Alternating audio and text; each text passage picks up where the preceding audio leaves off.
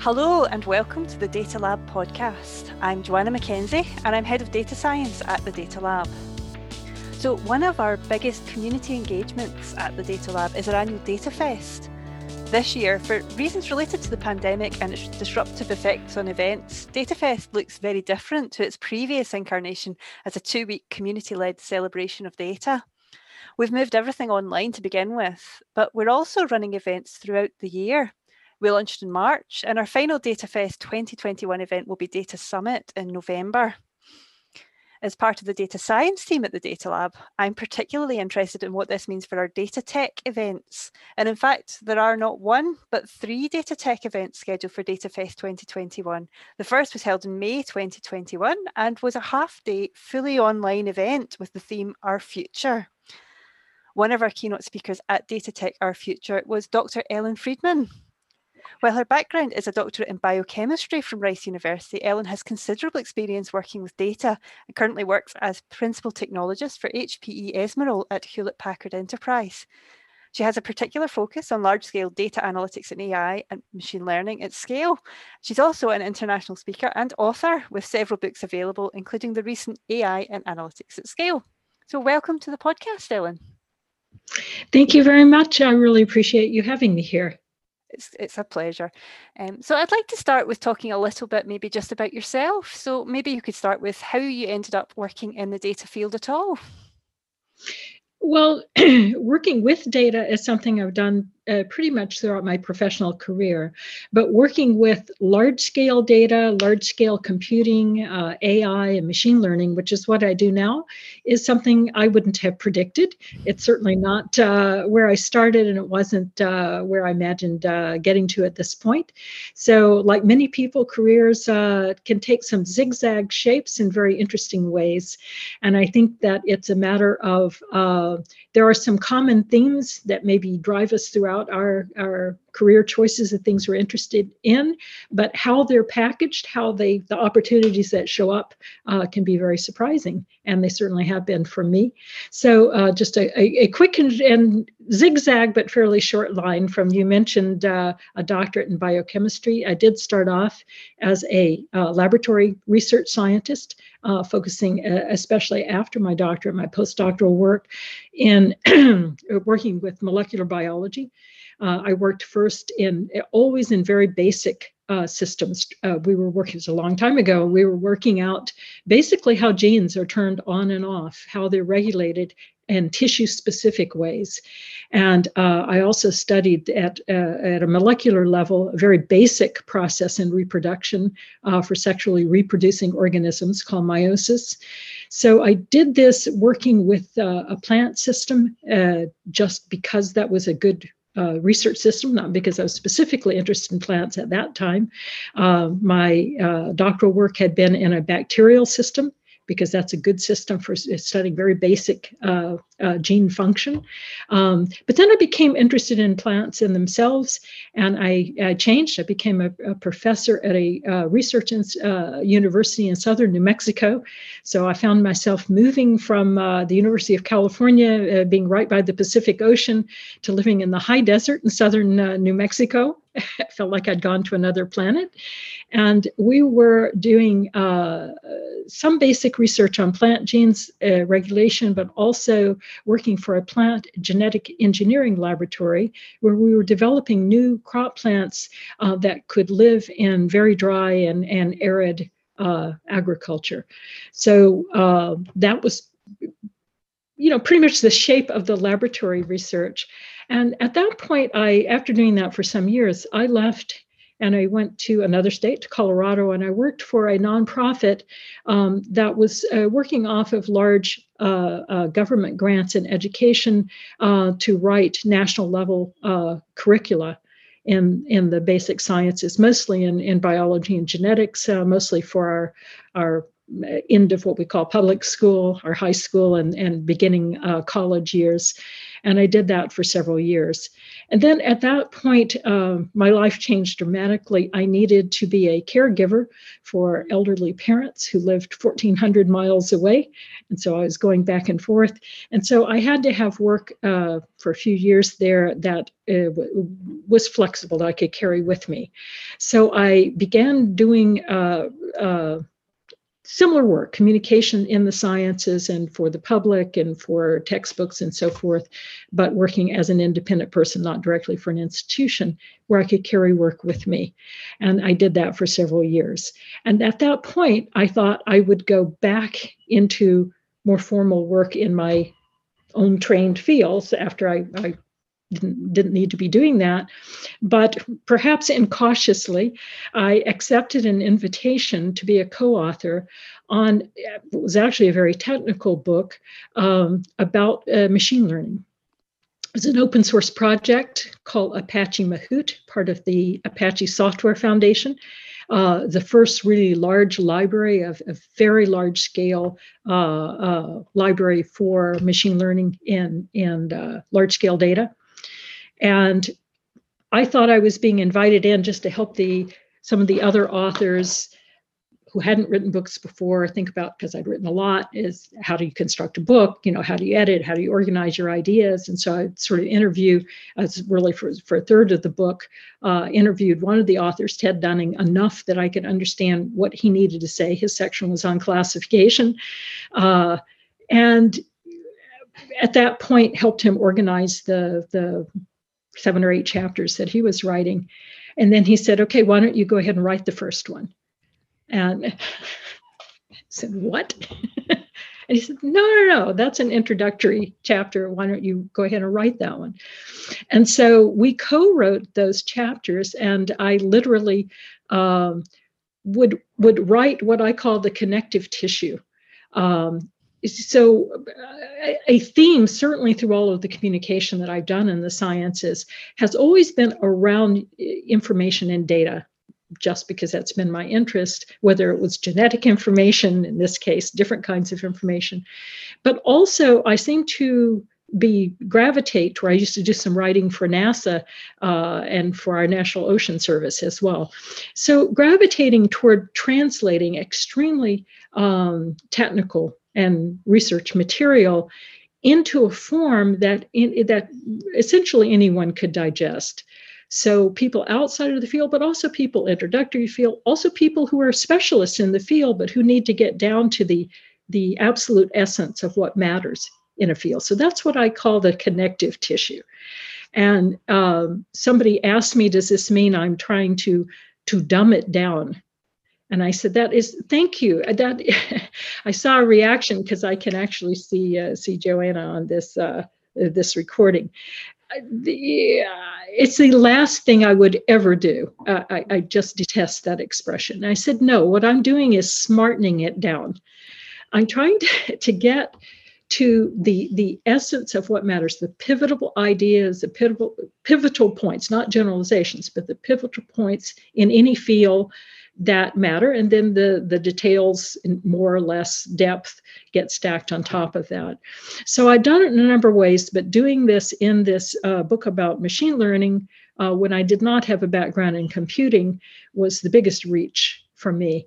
And uh, I, I did it. It worked very very well.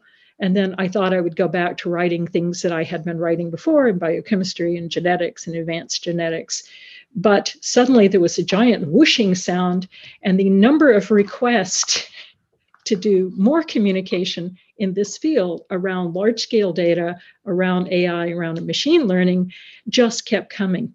So it was less a conscious decision than I just kept saying yes to the next and the next offer. And that was about uh, that was about 12, 12 years ago. So I've done that, you know, stayed in this field and I find it enormously exciting.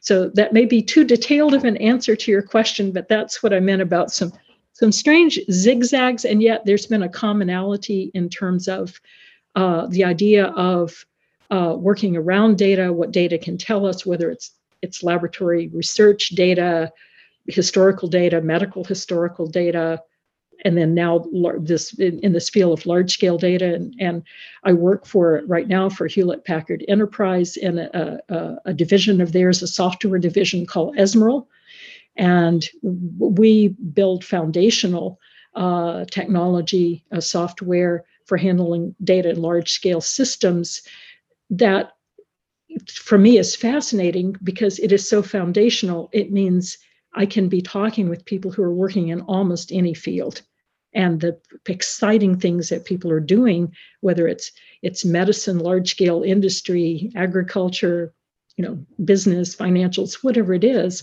uh, the, the the shape of the problems are actually quite similar. So it, it lets me have the fun of, of hearing what's going on in a lot of different sectors. Thank you very much for that. It was really interesting to hear how your journey progressed like that. It's amazing how that serendipity theme that you mentioned in your keynote kind of shows up its head in your career path as well. Yeah.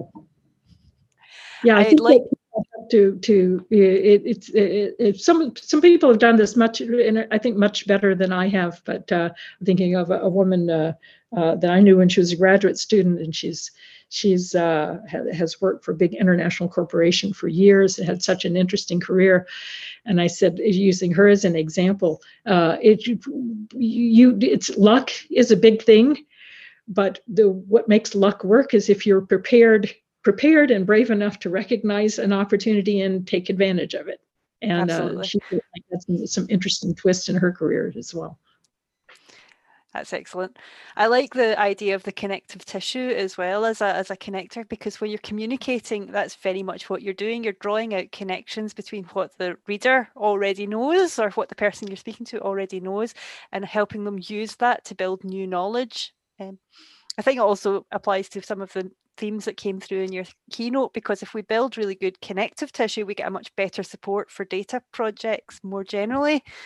Do you think that's that's a fair statement. Thank you for saying that. You know, I hadn't really consciously made that connection between what I was calling connective tissue and in the work and the communication that I do. I don't know why I didn't connect it, uh, but to this basic idea that I think absolutely one of the biggest challenges in data science, in any level of data science, in making it actually work in practical ways in the real world is putting it correctly in context, using domain knowledge appropriately, and that's at both the front end and the take action ends of projects. And to do that, you absolutely have to have communication. And you're right, this connective tissue is a, a big a big piece of how that communication uh, can work. I think uh, that this idea of communication in uh, data science and AI people think of that as being I, I, heard this term and it kind of made me laugh but they call it a soft skill. Maybe they don't say that as much around software but anyway it's a soft skill. And it, it certainly it feels different it sounds different than people who have the, the the deep and sophisticated mathematics the statistics the knowledge of algorithms and you know this huge experience uh, working with uh, with code and and engineering. But it all of that if it's not connected well to context, to stakeholders, to whoever has to take action on the insights that are generated, it's as though you've built this absolutely beautiful uh, and very complex engine. And people say is it working? And they test it and they can hear you know the engine oh it's whirring you know it's just running beautifully. Of course it's not actually in gear it's just spinning. it's not connected to anything. But if you just look at the engine, it's it's running great. And then sometimes people come back and say, well, you know, does data science, does does does AI really fulfill the promise? And they say, well, I don't know that people are getting value. Well, if your beautiful AI machine is is running not connected into the real world in the way it needs to to have an effect, then of course you're not gaining the value from the thing that you've built. So, yes, the connective tissue and the communication, I think, is absolutely essential. And it may be a soft skill, but it's a valuable one and one that takes some conscious effort to build, doesn't just just spring out naturally from people who have very different backgrounds. I think almost the first layer of error in thinking about how you build skills and con- communication um, stems from thinking that communication is something that data scientists do to their clients. They, they communicate out their results, they communicate out what their analysis is. But the second level, the actual advanced level of communication, is when you start to understand that it's as much about bringing in new knowledge and information from other spaces. Absolutely, absolutely. Um, just touching on that in two different ways. I think whether it's data science or anything else, I think the most effective communication is eh, most of us are trying to communicate something because we because we want to bring something about. And I always say it to also help people who are doing talks or whatever, writing book, say what do you want to have happen as a result of the talk that you're about to give or the, the article that you're about to write. What do you want to have happen? I mean, the first thing people think of they're giving a talk and standing in front of a large audience is they don't want to make an idiot of themselves. You know, they, they don't want to embarrass themselves. So I get that, but but stepping back from it, you're doing it. What would you like to happen after the audience walks out of the room? You know, do you want them to to just think of something? Do you want to plant an idea? Do you want them to ask a question of somebody else? Do you want them to actually, you know, take some specific action? And then once you know what that is, say, you know, what what is their world at the moment that they step into the room? Because it's all about the audience.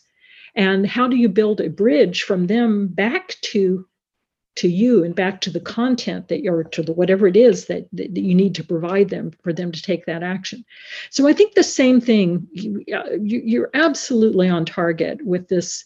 Uh, we can understand why people in, in data science might think the communication the challenge is their ability to, to talk to people who have a different background to avoid jargon which is important to be able to say things in a way that are understandable all of which is absolutely essential.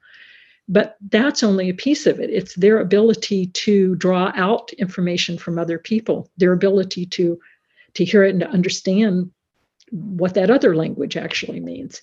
And we just came across this. I was doing a, a talk uh, week before last uh, with a woman who's a data scientist. She also works for for HPE. Uh, she's based in India, and she's doing some work with an, an NGO called, uh, or she was reporting on. I don't think she's doing this directly, but she's doing some.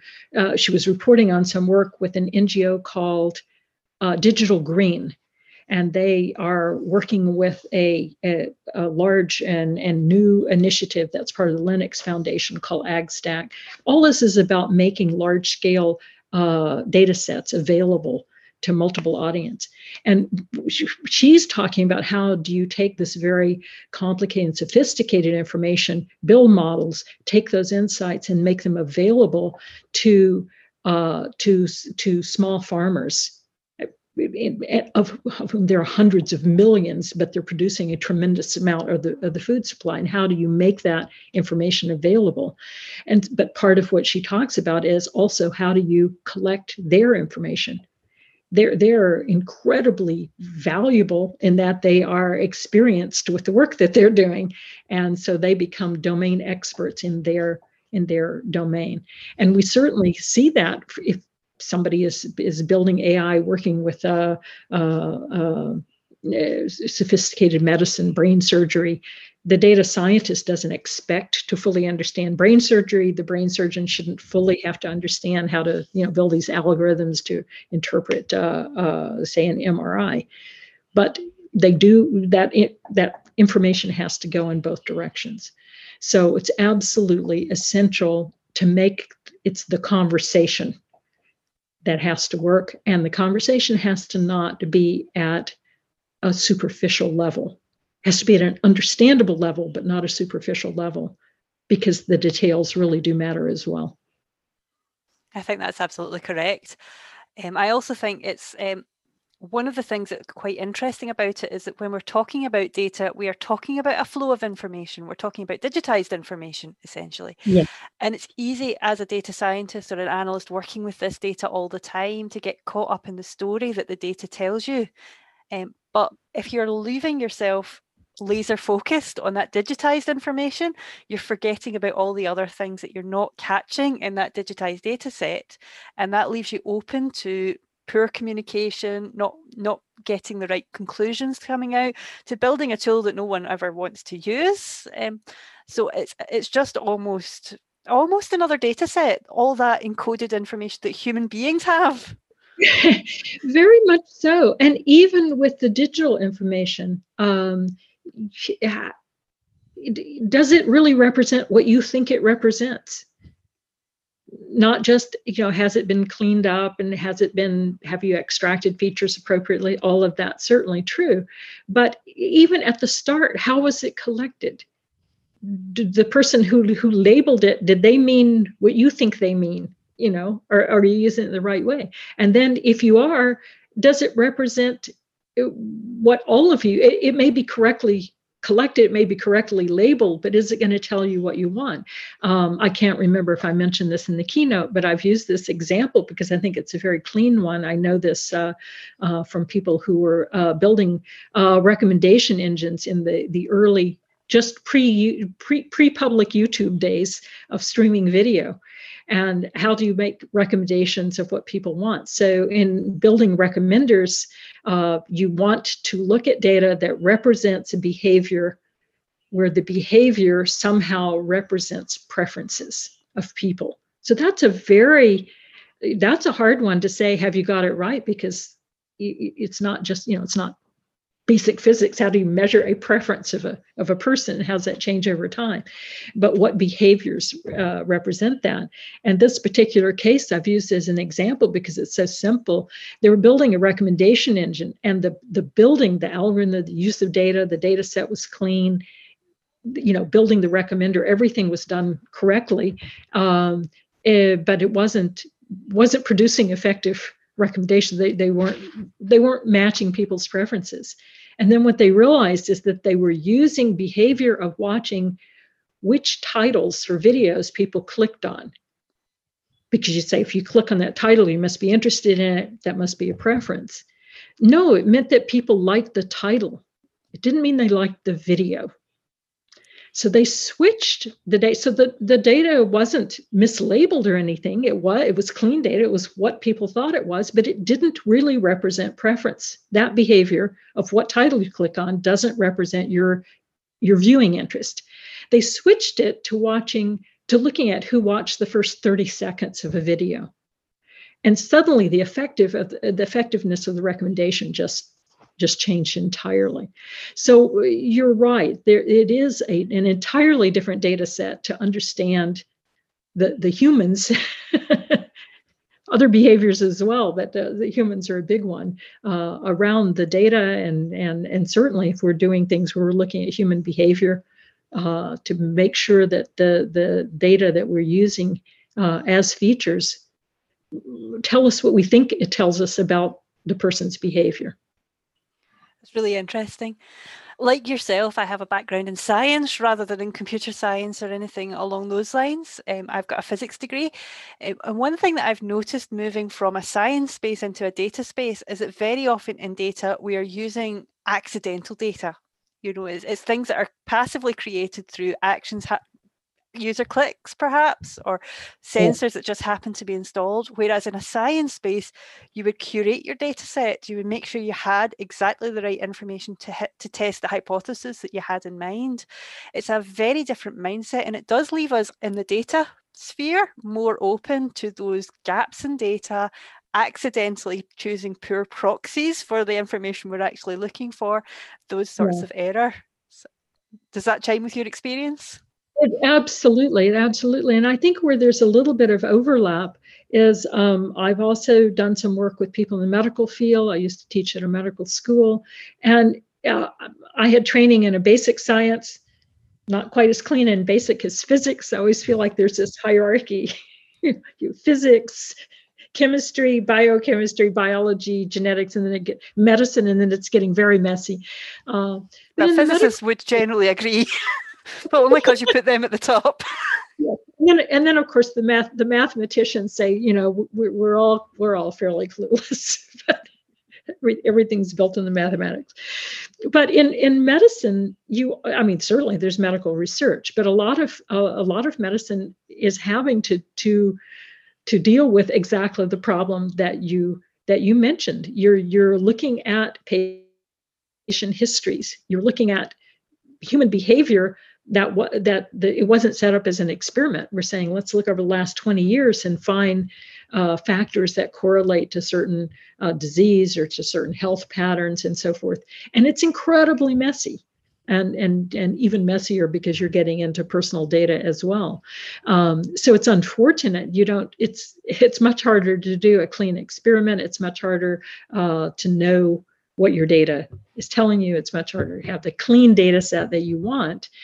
But the fact is, it's also exciting because it means it, through these wonderful techniques in data science, even with those difficult data sets, you can still glean a lot of, of, of information, uh, certain correlations, if not causations, out of things. And that uh, can begin to point you in the directions that you want to be able to set up uh, experiments where, where it's, it's tighter and, and cleaner. So it's frustrating, but at the same time, it opens the doors to just a, a wide uh, number of things that you can ask questions about that the, the, the hard sciences don't let us dabble around in quite that way. You mentioned at the uh, beginning of your introduction that uh, when you started working in biochemistry, some of the systems were quite primitive because it was a few years back. And the thing, everything has changed so quickly. Certainly in my yeah. undergraduate years, I was taught some Excel and a little bit of C, standard C, yeah. not C++. My first programming language is Fortran. It's amazing to think how far we've come since then. But it does make me think, what's it going to be like in five or 10 years' time, 10 years' time from now? What do you think the next developments are in the data space? Oh, that's a really interesting question. And I don't know that I have a good answer for it. So I'm going to give you my, I'm sorry, slightly long winded, but a, a split answer especially when I was doing research in the basic sciences, uh, a challenge I had, and and I, I, finished school quite young, and you know, as a young woman in the field, it was challenging to be a woman in the field at all, and to be young and so forth, and get people to take you seriously. But one of the challenges that I had is I had incredibly good basic instinct, and I would see things 10 to 15 years before the field would see it. And and if you are a powerful person running your own lab that's a good time frame. But if you're a young person getting permission to pursue ideas that other people haven't yet understood is the way to go can be terribly frustrating i used to laugh i said i need to bring my my time horizon in closer so that i can convince people it's the the right way to go but in this field, in many ways, I think I'm more an observer or communicator than than the person out there. So I'm I'm not, I maybe don't have as long a a, a time horizon. So that's my my disclaimer. But I'm going to answer your question anyway. Um, I think that what's happening now, it is there is a similarity to. Uh, I mean, it, it, wasn't the 19th century when I was doing this work, but it was, it was, a long time. And there were actually no dinosaurs alive on the earth at that time. That's a relief. yes, kind of feels like it. It wasn't quite that long ago. Of course, the year before COVID feels like it was that long ago as well. So we have, we have kind of a confused timeline in our lives right now. But I was working in a field, and certainly in molecular biology, which to outsiders saying molecular biology or biochemistry, it sounds like the same thing. Inside, it was like, oh, you made this huge switch from biochemistry to molecular biology. so it's very, very different. But molecular biology is a very new field. And so it's hugely exciting because eh, things that were being figured out and the techniques that were being figured out. How do you actually break genes apart? How do you read sequence? How do you manipulate sequence? And and you know how are genes being regulated? They were just huge and and fundamental things and they were hard to figure out but it was happening very fast it's very exciting. So the field was moving and changing. Our, our, knowledge of it and what we could do was changing very rapidly. I feel like that's what the last 10 or 15 years, and obviously with the filter of I've been doing this for 10 years, but in this field of, of data science and AI and so forth.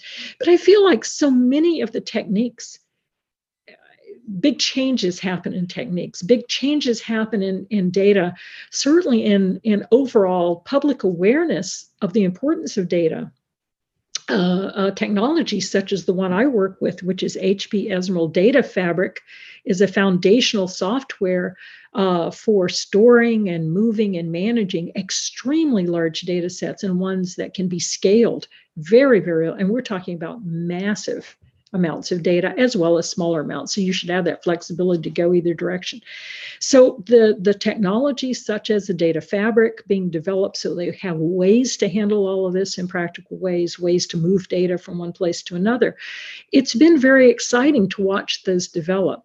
And so uh, to me, the parallel with the molecular biology, after those big developments, tremendous amount has been learned, but eh, so it changed, but it didn't change in the same way. It's like you had all of the fundamental pieces in place, and now you could really fill that out as a rich understanding of so many different areas and begin to really uh, have it have those uh, the pioneering days of both building the techniques and understanding the basics pay off.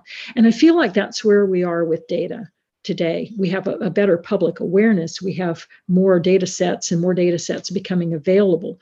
We have uh, technology such as data fabric for handling data. We have a, a gazillion wonderful tools and new ones being developed uh, for doing machine learning, doing AI, doing analysis, doing visualization, doing all of that, you know, together on these big data sets. So I feel like the next five years becomes part of the the let's fill it out now. Let's we've got this let's really do something with it. And so it's it's certainly people will continue to develop new algorithms. They'll continue to develop new technologies new software for for working with data. But i don't feel that that's so much the big changes there as the what are we going to find out about the world about societies about how we can interact with data and, and take action? How can we fight diseases? How can we deal with, with tropical disease? How can we help agriculture? What do we do about transportation? So I think the big changes are going to make the for everybody who's ever read the wizard of oz we say you know the wizard behind the curtain the the behind the curtain thing are the the the data scientists and the technology and the data engineers and all the people who are actually doing this work. But what it will look like is not that. It will look like the what have we found out? Suddenly we understand better how, how cities and traffic systems work. Suddenly we understand the interaction between uh, a, a, climate and what's happening with a, a, a micro farm in, in Africa. And, you know, what can we do about that? So I think that's where you're going to see the huge changes is in the, the kind of payoff of what we learn. That's really interesting. I think I think I agree with you in quite a lot of what you've said there. I think you're right that the pace of change in technology has become almost an enabling movement rather than any real change. The capabilities haven't changed so much and the techniques haven't changed so much. A lot of expanding it out to people with different levels of knowledge and um, making it more accessible, making it able to um, handle different data sets at scale um, and in all lots of different environments. But do you know where I think there might be another development, and that is the the type of data teams that we build to deal with oh, that? Yes, uh, yes, yes, yes, yes. uh, you really hit a nerve on that one. um, that is going. That is already changing, and that is going to change. And and and I think two or three years from now, people look back and they won't even see it as a change. It's like it will just be so normal. And so data scientists will not be these well they'll still be experts and specialize in specialized knowledge. I, I don't want to any way diminish that. And it's it's not like they're stuck. They've discovered everything they can discover about their own craft. Absolutely not. It's going to continue to change. But the nice thing is it's not going to be changing in isolation.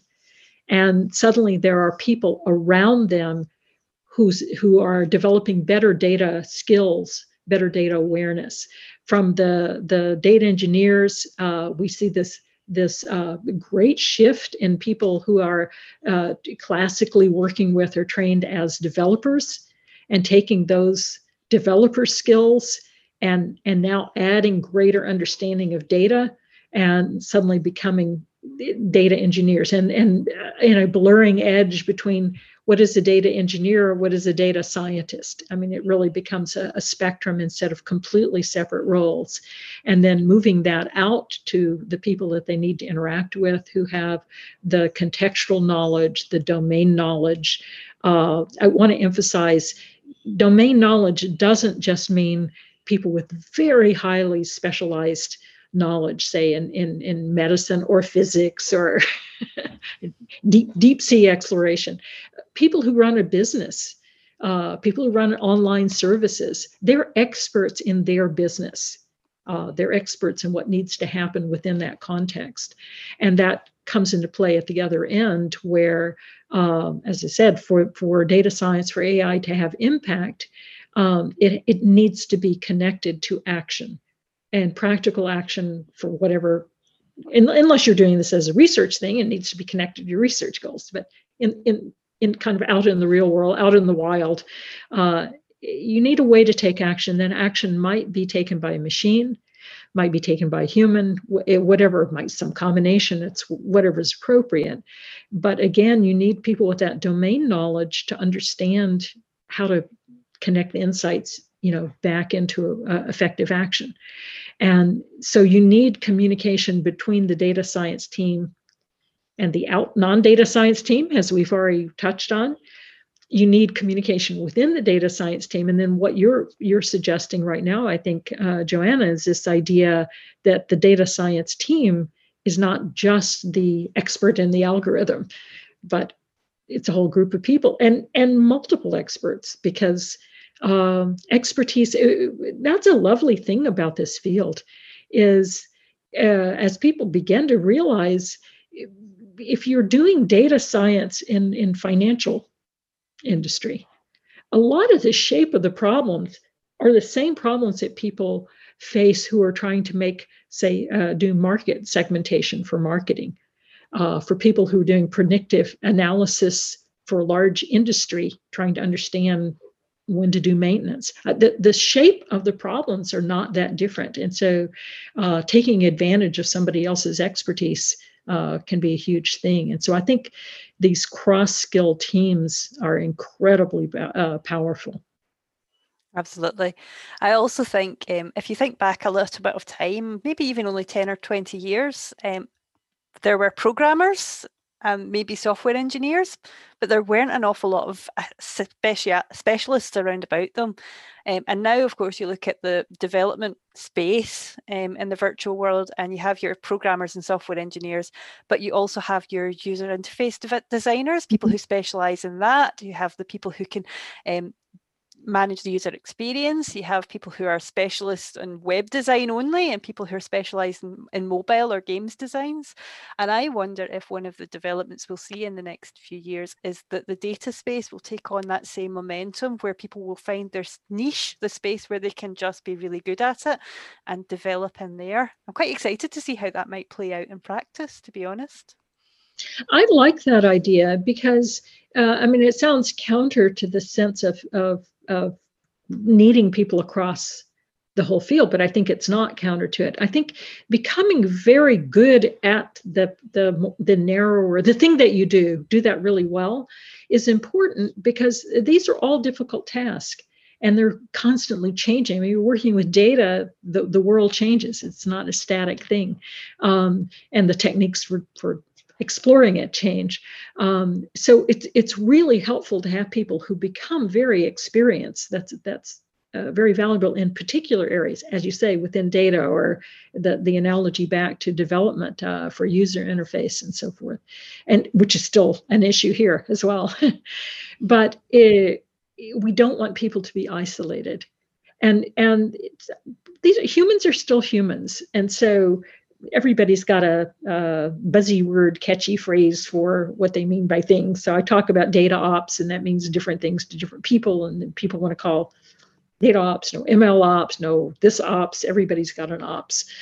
Um, but what I find interesting in it, and I'll use data ops as the example, is take take what you've just described, where you have people who become very expert in certain areas of data you have somebody else who knows how to deal with the the processing and engineering of of large data set itself or data logistics. How do you move data? How do you how do you do data versioning? How do you build the algorithm? Maybe that's a different person. How do you connect it to human action? How do you evaluate it? How do you deal with it and get them saying yes instead of no to these projects? But when those people all feel like they're in their their space, their expertise, their separate department. Then, when the data scientist asks the domain expert, the data expert for information, when the data engineer wants something from the data scientist, people feel like they're asking or granting a favor. And they'll do it, but it's different. The focus, the the willingness to do it and even sometimes the funding to do it is different than when you build a team, and that's what I mean by data ops, that is a cross functional team. And so all of those different people with different roles and different expertise at, a, at over a period of time feel like they are all on the same team because they're all trying to accomplish a particular goal and they know they know what success would look like. They know the steps that need to happen to get there. And so they're all pulling in the same direction. And so of course you know having the data engineer work with the the ui expert having the data engineer work with the domain expert all of them working with the people who are handling the algorithms of course they're all doing their piece but they're all pulling in the same direction. And just it's something as as small as saying it takes away that mentality of you know okay i'll make time and do this for you. It's like i'll use my expertise and do this for the project that we're all making happen. And we find that people who build their team their concept of team that way they stay much more focused. Communication is better. Uh, morale is better, productivity tends to be better for all different kinds of reasons, and even the practical ones of of how do you handle uh, charge back, how do you track, you know, project expenses uh, when they're coming from what look like different departments, but when they're all related to a single project, that becomes much easier to manage within large enterprise. Absolutely. It's nice to see that we're thinking along the same lines in some of these spaces. Um, perhaps that's because we've got a similar background in um, science. um, I think we're or, kind of. We're, we're, both just absolutely right. We're going to rule the world. That would be the other interpretation. You absolutely, yeah. Between us. yeah, between us. See, we have a team. Uh, brilliant. Uh, so I think we should probably start to wrap up now. It's been really interesting talking to you. Just to finish up, um, I would like to ask you just one last question. Um, what would you like to see change about the way we approach data and data projects in, in the in the world just now? Two things. One, I'm not even going to dig into, but I'm just going to say I, I want people to take these projects seriously. I, and what I mean by that is to understand the huge potential value, but also the seriousness of impact of what they're doing, working with large data sets. And on the whole side of really looking at the ramification, you know, looking at at the ethical sides of of what we do. It's very, very important. And that's a whole topic in itself. So be aware that there is is power in this and, and look at the effect of, of what you're doing and you know use it for good. I know that sounds silly but i mean that very sincerely. So you know if there's a single thing i want it's that. But that's a that's a huge topic. So i'm going to also then just say something i would like to see happen and i think it is happening but it's a down in the more much more pragmatic side of it. I want people to recognize that complexity say uh, the complexity of a model the complexity of, of algorithms is is not doesn't map directly to success. There are situations where you need very complex models and, and very complex approaches but there are other situations where simplicity is incredibly powerful and you know kind of an occam's razor approach that if you go for don't make things more complicated than they need to be understand that simple you know you're not doing this for bragging rights. I mean maybe you are but do that as your hobby. Uh, recognize the the power that is in the data itself the power that is in setting these things up in appropriate ways recognizing what you can do with data recognizing how powerful all of these things become in terms of impact when you connect them in well and and make the model only as complicated as it needs to be. Simple is good. And if you can do it in a simple way, that's better than doing it in a complicated way. And I think that that's a, a realization that can uh, have a, a big change in how people work. Dr. Ellen Friedman, thank you very much for your time this afternoon or the morning as it is in your time zone. Um, and I hope to speak to you again. Thank you. Thank you so much, Dr. McKenzie. It was a pleasure.